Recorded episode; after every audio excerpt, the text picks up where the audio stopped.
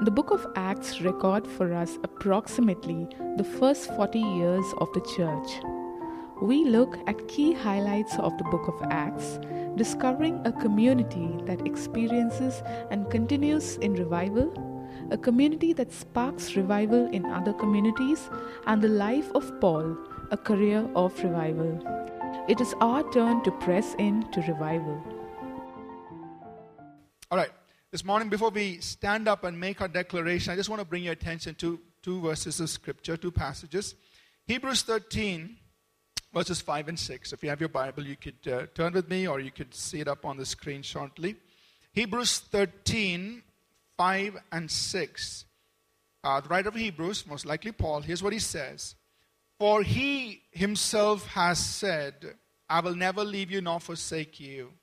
So we may boldly say, The Lord is my helper. I will not fear. What can man do to me? So here's a very simple but very important principle. For he himself has said something, and therefore our response, therefore we boldly say. We boldly say. Right? What do we boldly say? What he himself has. For he himself has said, I will never leave you nor forsake you. Now, because he has said that, we boldly, confidently say, The Lord is my helper. What can man do to me? So here's the point. The point is, we must boldly say, we must boldly affirm, we must boldly confess, use whatever language you want, but we must boldly articulate what God has said. That's faith. Amen? Not shyly say, or not apologizingly say, but we confidently, boldly say. Why can we say it? Because God has said it. The highest authority, the one who has infinite, unlimited power, has spoken, so we can also boldly say. Amen? I want to encourage all of us to come to that place where we choose to boldly say the things God has spoken concerning us. Has God said that you have been healed by His stripes? So you and I can boldly say, By His stripes I have been. Has God said that He will supply for all of your needs according to His riches? Has He said it? So you and I can boldly say, My God supplies for all of my. Has God said that He will bless you in all the work of your hands? Has He said it? So you and, you, you and I can boldly say, My God will bless me in all the work of my. See, that's the kind of people we are to be. We are supposed to be in agreement with God. Just look at one passage in Psalm 25, verse 12 to 14. What has God said about those people who fear the Lord? You and I are sitting here because we have reverence for God. You and I, we come here and we are part of this body because we have this fear for God. We, we want to worship, we want to love Him. What has He said about us? Psalm 25, 12, 13, 14. Who is the man that fears the Lord? Who are the people who fear God? That's you and I. We are people who fear God. What does He say? Him shall He teach in the way He chooses. God teaches me in the way I should go. Can we say that boldly? Let's say together. God teaches me in the way that I should go. See, where, where are those people who fear God? What does God do for them? He will teach them in the way they should choose.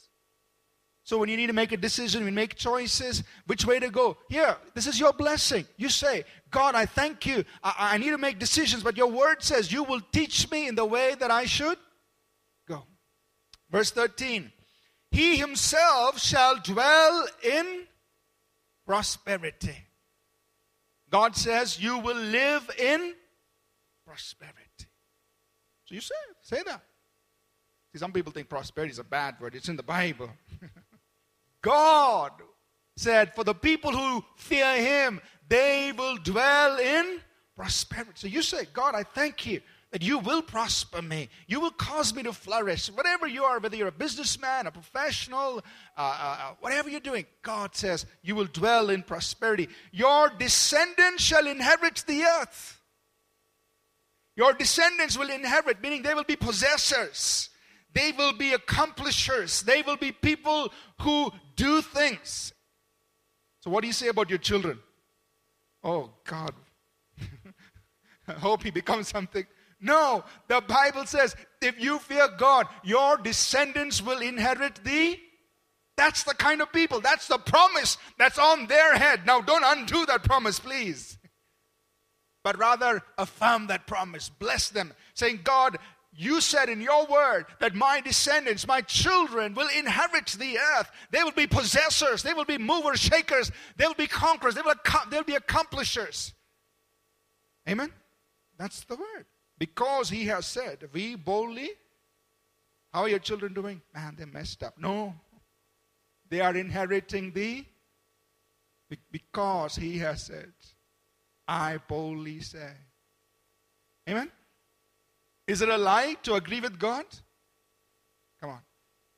I don't think it's a lie to agree with God because God is truth. He can never lie. So you agree with God. He said, My descendants will inherit the earth. Verse 14 The secret of the Lord is with those who, meaning God likes to share his secrets with you. Things he doesn't share with other people, I'll share with you. His secret is with those who fear him. And he will show them, he will reveal to them his covenant, things that he wants to do for his people. God says, I will reveal it to them. God is revealing things to you. Amen?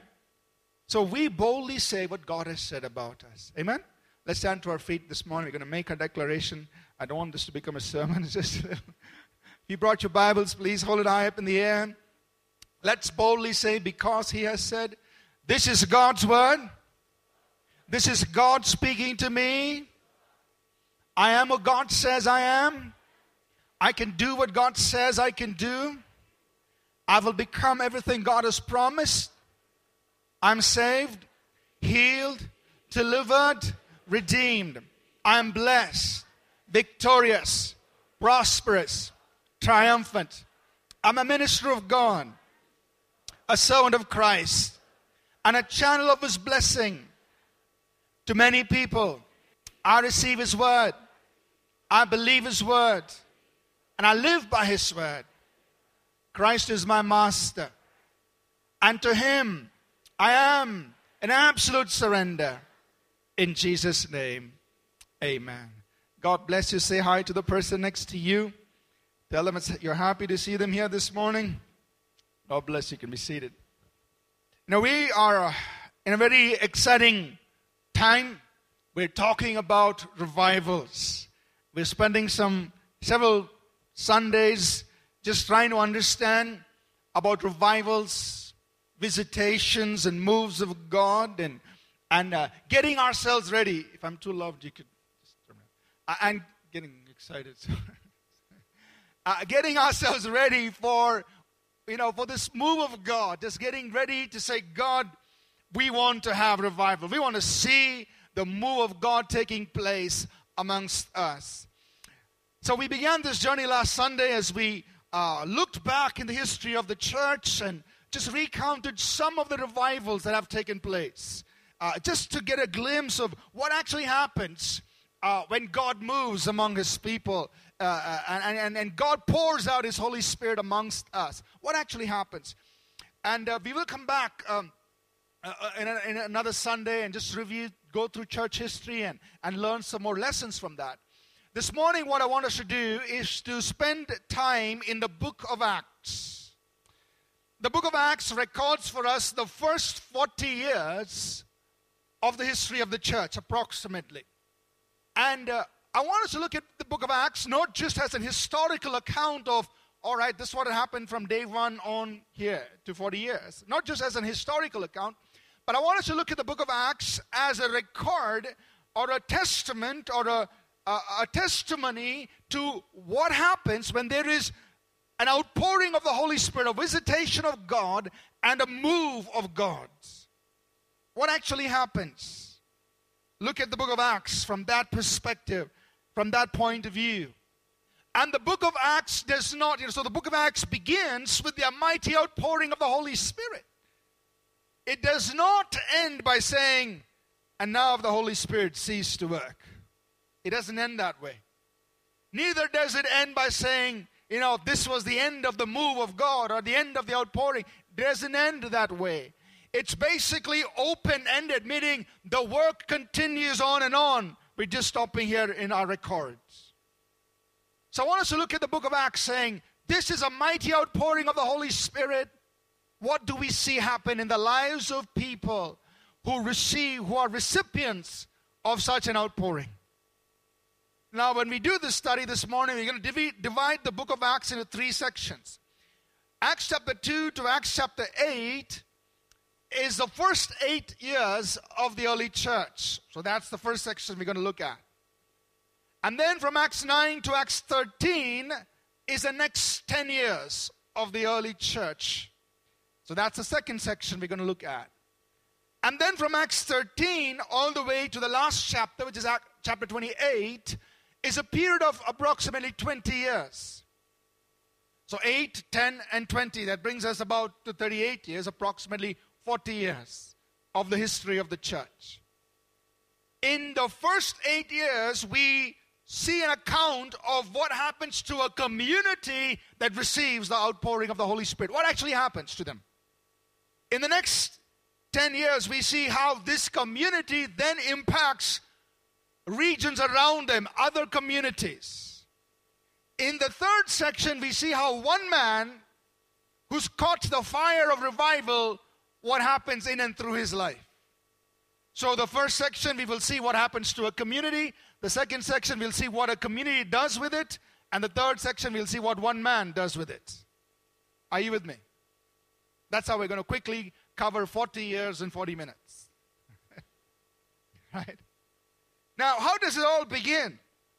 You know, this is uh, the book of Acts begins with the ascension of Jesus going up into heaven and uh, 40 days after his resurrection, he has shown himself alive for 40 days to his disciples.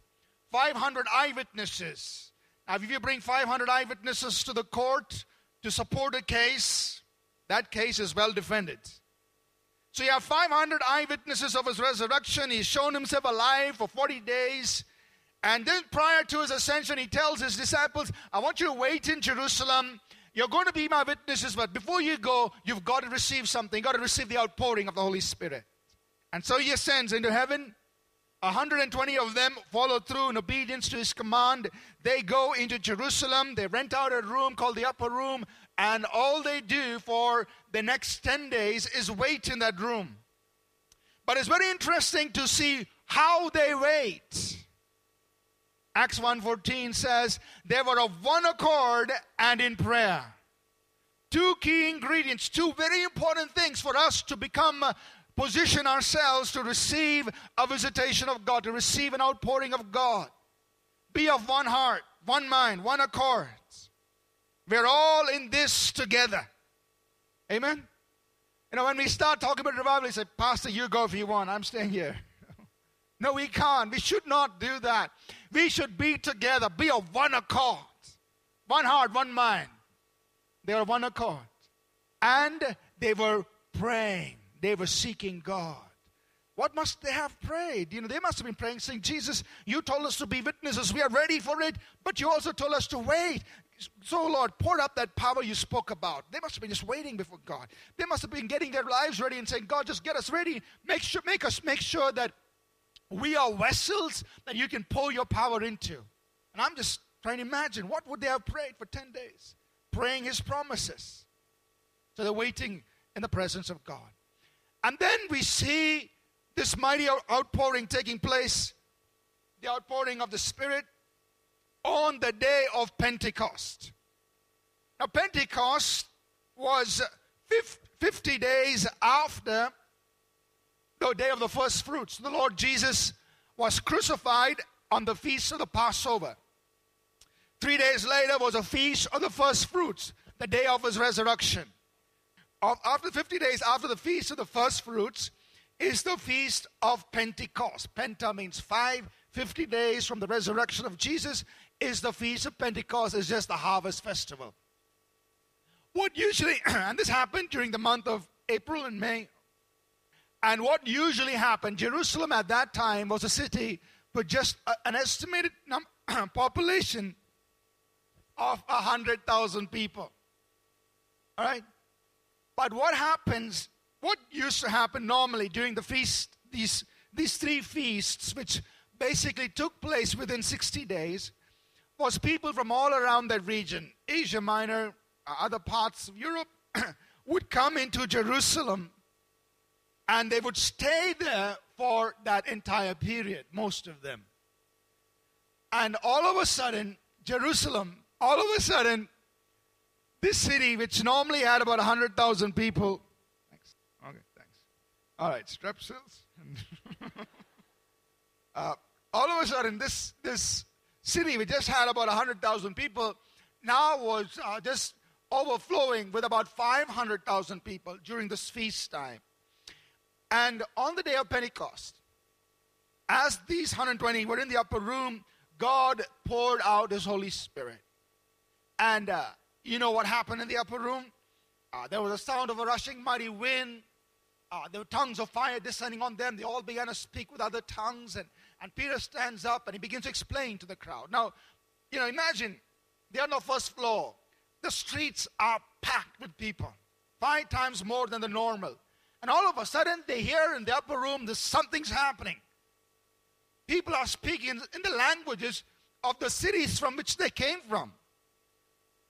And so there, you have this big crowd gathered right outside the upper room, and you have different reactions. In Second Acts chapter 2, some were confused. They're saying, What's happening? Some were amazed and marveled.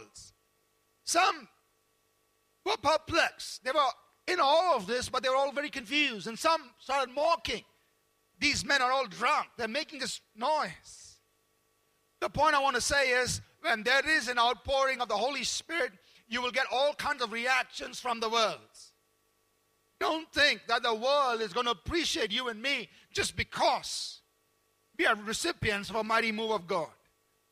There are going to be people who will mock us, there are people who will be confused, they don't know what's happening to us. And some will, of course, be amazed, saying, Wow, something is happening there. And so Peter stands up, he begins to explain. But here's a very interesting thing about Peter as he begins to explain. He says, This is that. What did he say? This is that. Meaning to say, what you're seeing now, this is that, which Joel the prophet prophesied in Acts chapter 2. Now, when you put these two things side by side, Joel said, when God pours out his spirit, there'll be visions, there'll be dreams, there'll be prophecies. In Acts chapter 2, what do we see? There's a sound of a rushing mighty wind, there are tongues of fire, and people speak in other languages. Would you say this is that? No. But the Holy Spirit says this is. I mean, the point is that when the Spirit of God is moving, it doesn't mean we have to have copies of the same phenomena. The phenomena could be different, but it's the same work of the Holy Spirit. This is that. Amen?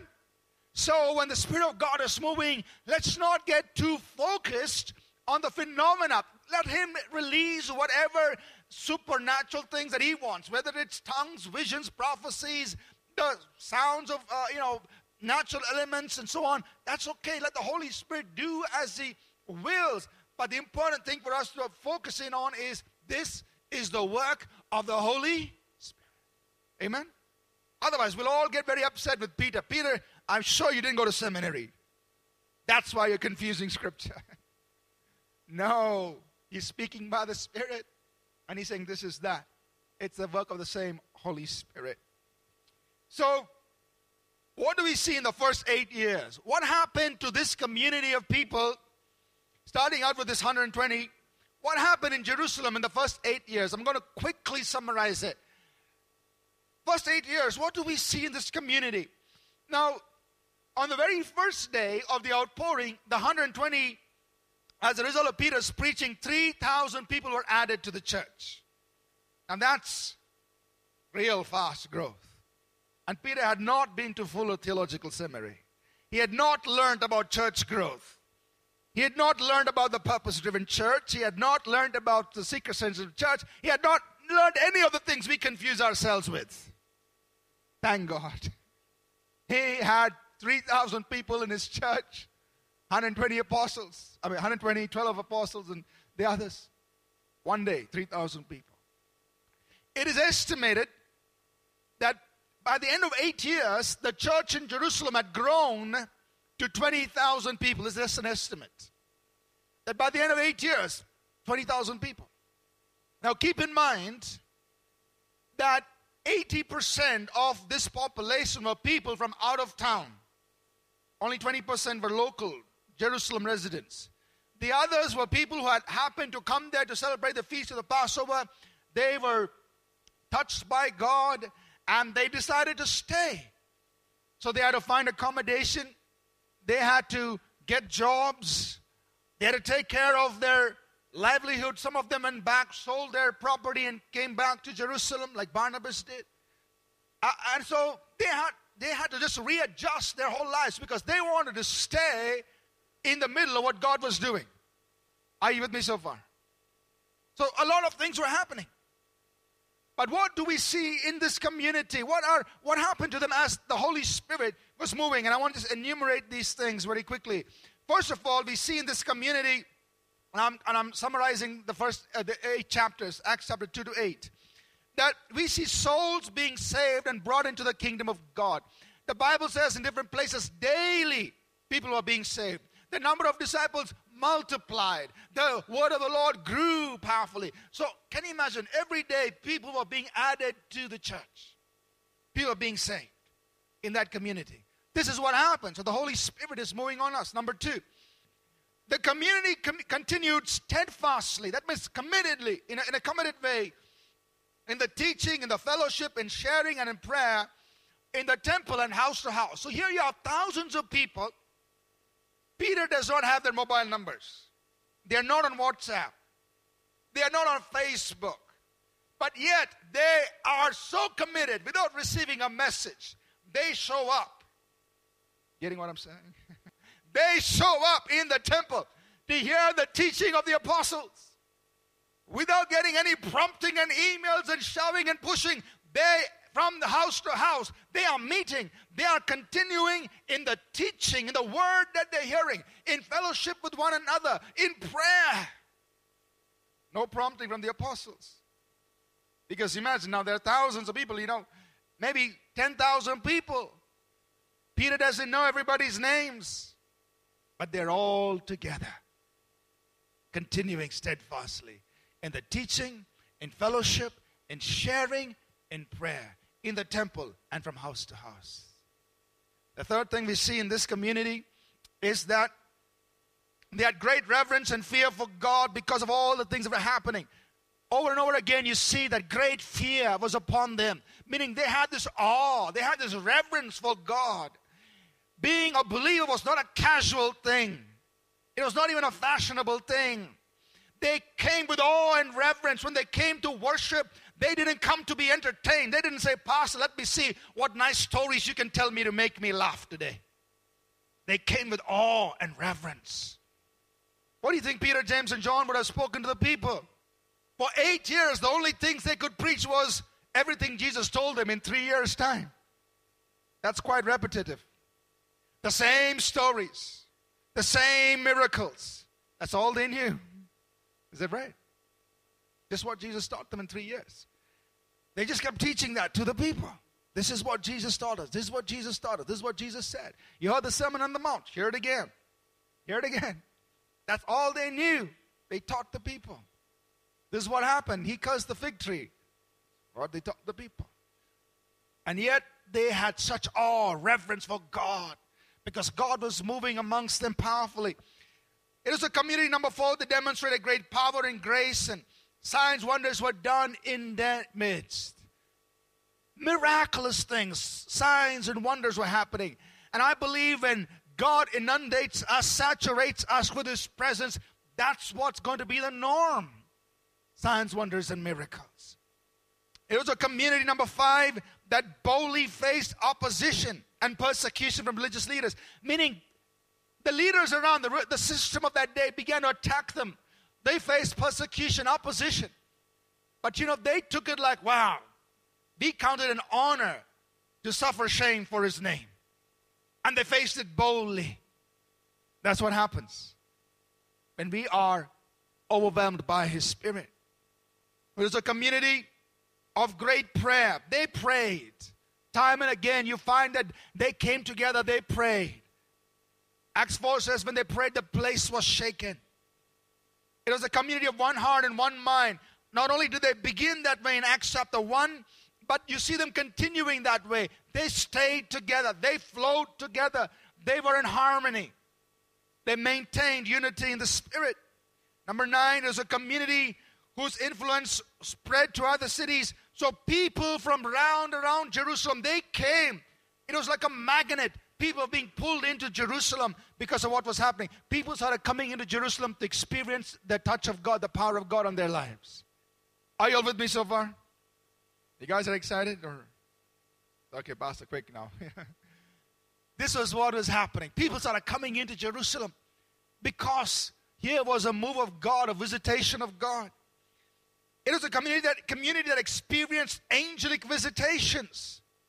Angels were moving and acting in that community. Do you think they've retired after the book of Acts? Or are they still working? Come on, guys. I think angels is still that active. It is a community that peacefully and with wisdom resolved disputes and problems. So they had problems. I'm not saying they didn't, but they solved them and they moved on. It was a community where others were being raised up full of the Holy Spirit, faith and wisdom, and were doing great signs and wonders. So it was not just the apostles who were doing miracles, others were raised up. And you have names like Stephen and, and Philip and others who were also moving in signs, wonders, and miracles. People were being raised up to do this. 13, it was a community whose influence touched the leadership of their day. So that many, even, many priests believed. So even the priests the very people who were opposing them now were getting saved and being brought in to the church. That's the point. 14, it was a community, community that in eight years raised up disciples who could carry the fires of revival to other places in Judea and Galilee and Samaria. So think about this. In a short span of eight years, speaking to about 20,000 people, Many of them were raised up. They received the same fire. Their hearts were strong in the word, in the spirit. Because at the end of the eighth chapter, we find great persecution in order to squash what was happening there in Jerusalem. But overnight, these 20,000 people moved out of Jerusalem. And again, historically, it is estimated there were about 200 towns and cities all around Jerusalem. So overnight, these disciples fled into all these towns and cities around Jerusalem. And in, in, in, what was an attempt to squash one, you now had 200 of these all around. And everywhere these disciples went, they reproduced what they were carrying. Are you with me? And this was not the apostles. These were people like you and me, just being scattered because of persecution they were able to raise up communities. We read about Philip who goes on to Samaria. We read about some unnamed people. We don't even have their names. They come to Antioch in Syria, which is about 300 kilometers north of Jerusalem. They come there and they raise up a community that was full of power, full of the fire of the Holy Spirit by these unnamed disciples from the church. So imagine if we closed down APC tonight, today. If we said, today is the last service. God bless you guys. How many of us would have enough inside us to go and start other communities in the city or around the country? But that's what happened in eight years. Are you with me? In eight years. So that all across Judea, Samaria, disciples went far up as Syria. They crossed the, the Mediterranean over to uh, Crete and they just scattered all around and they raised up communities, churches, with the same DNA, with the same fire, with the same word that they had been hearing all along. They didn't have their iPhones to carry all the sermons they recorded. In fact, no books, nothing. All they had was what they heard, taught, and what they soaked themselves in for eight years. Peter was not printing publications, giving it to them. None of that. Lastly, we see that God was working with this community and he was intervening with people in high places so that people, number 15, so that people like Saul, the Ethiopian eunuch, God was, by divine intervention, he was beginning to touch these people.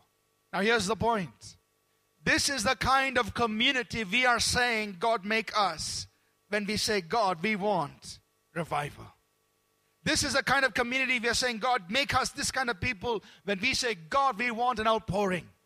Are you ready to become like this? Yes or no? This is the kind, this is what we're praying. Saying, God, make us like this.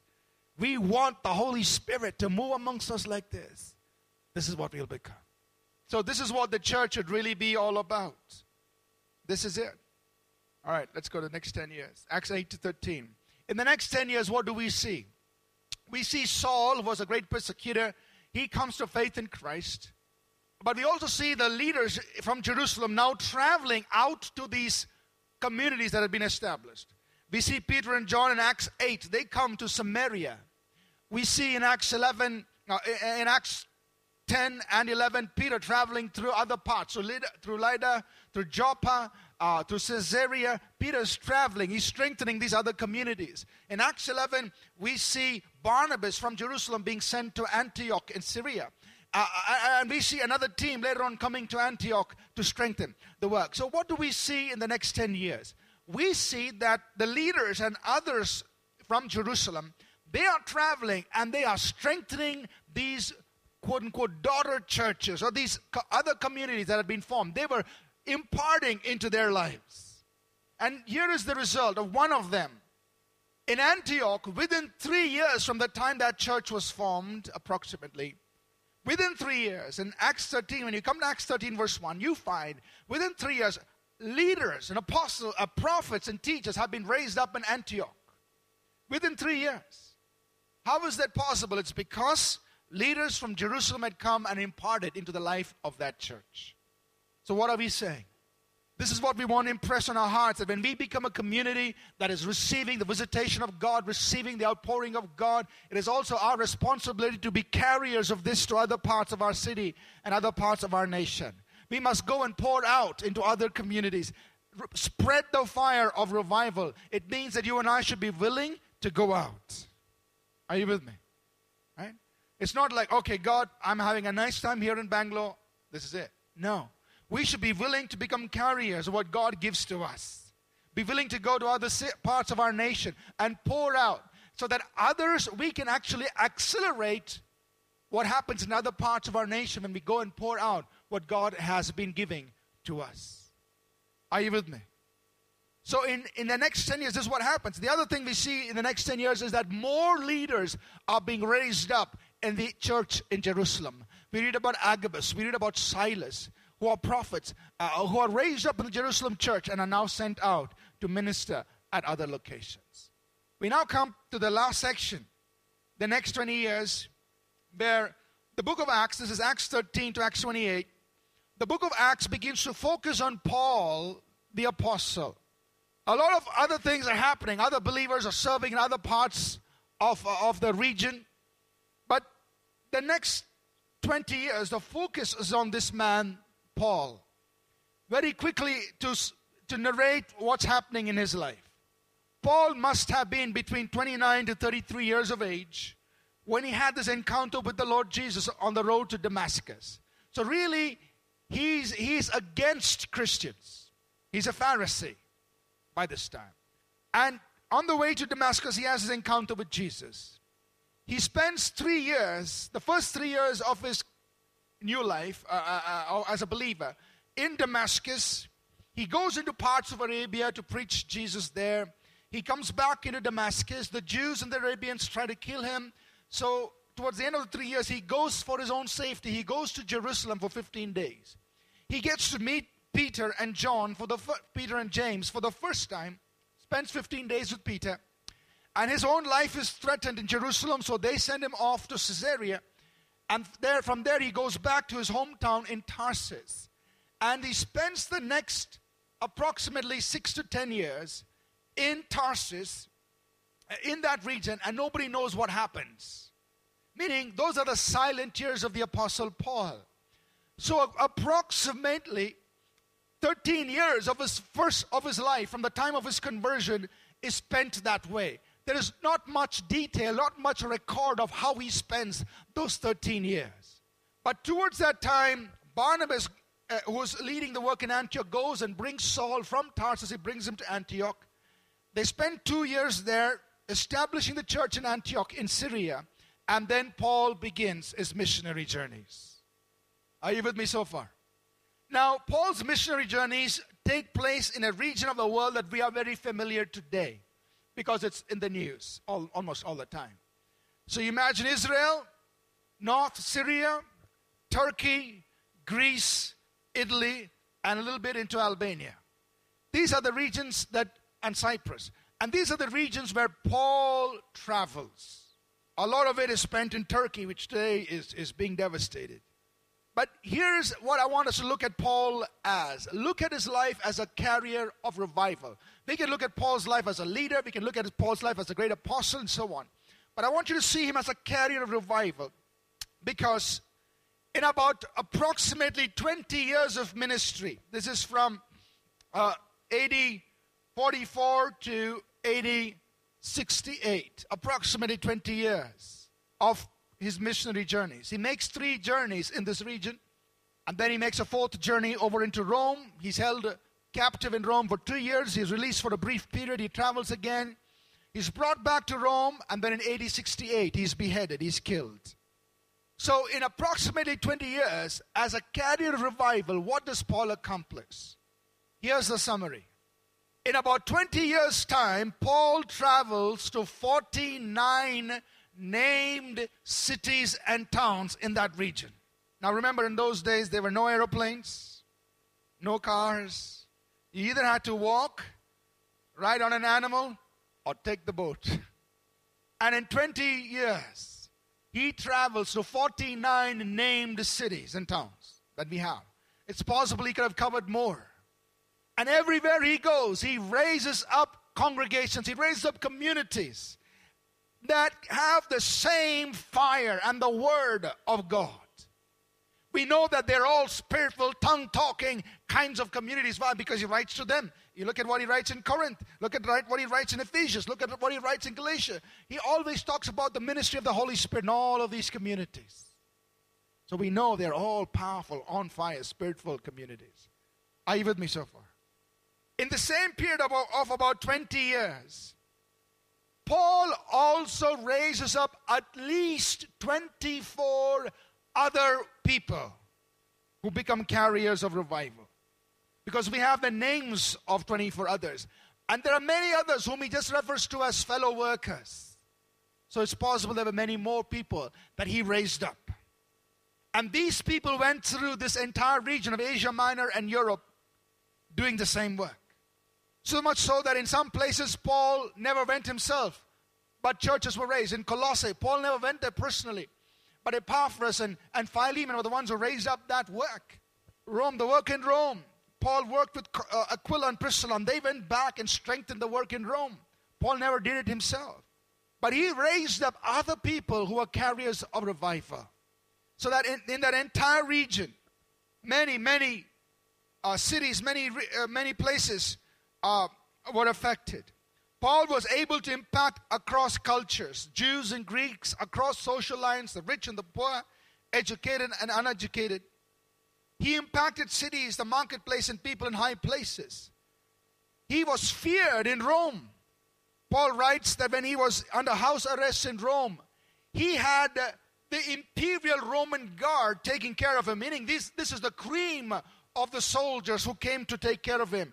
And to every one of them, he shared the gospel. So much so that they went and brought the gospel into the palace. He stood before kings, he stood before emperors, proclaiming Jesus Christ. He also made use of whatever technology was available in his day, which was writing He wrote about 13, 14 epistles. So here's the point I want us to make. I want to make here. I believe God intentionally focused on one man's life for the next 20 years to let us, let you and me know what can happen through us if we choose to become carriers of revival. If God can do it through Paul, I believe He can do use you and use me to be carriers of His presence, to carriers, to be carriers of the move of God, impacting our sphere of influence. Amen. So let us, in closing here, let us press in for revival, for a mighty outpouring of God's Spirit, like we saw what happened in the history of the church. Let us press it.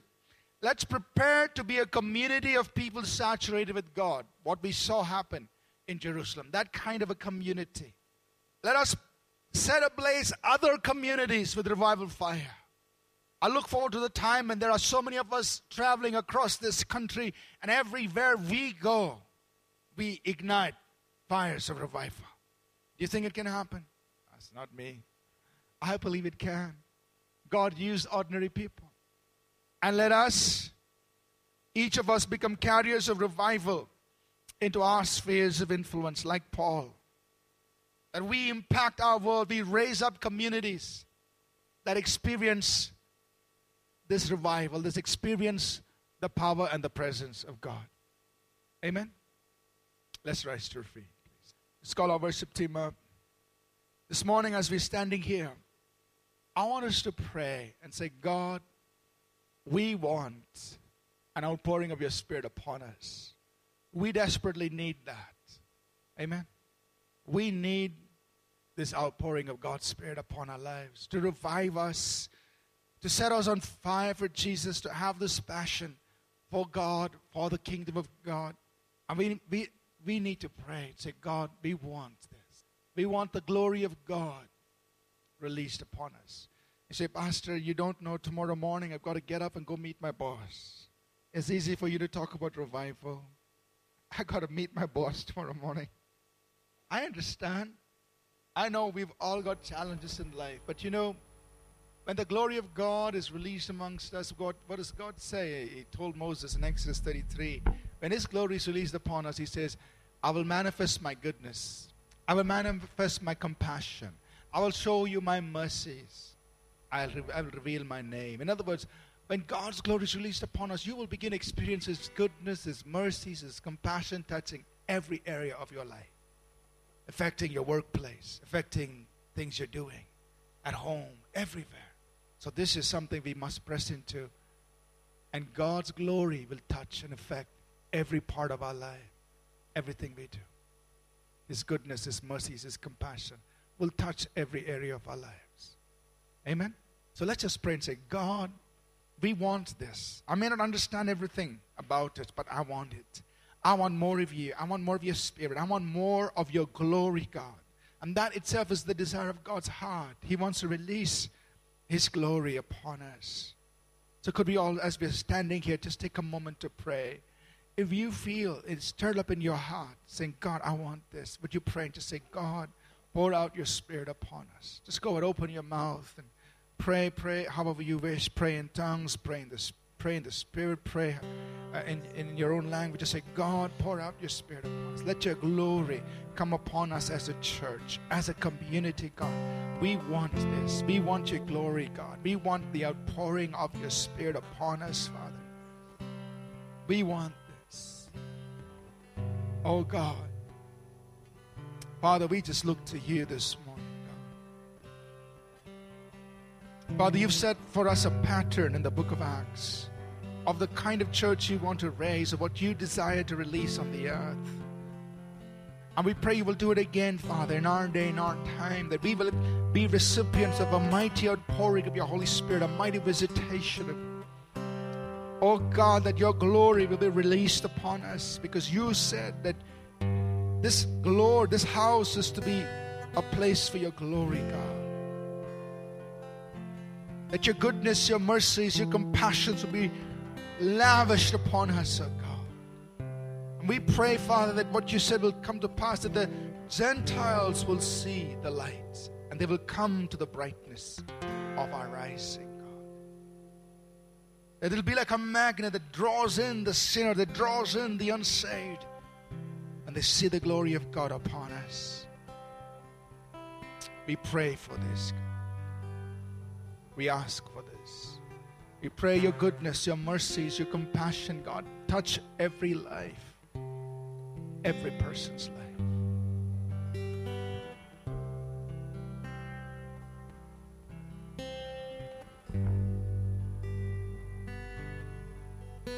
Let's just take a moment to worship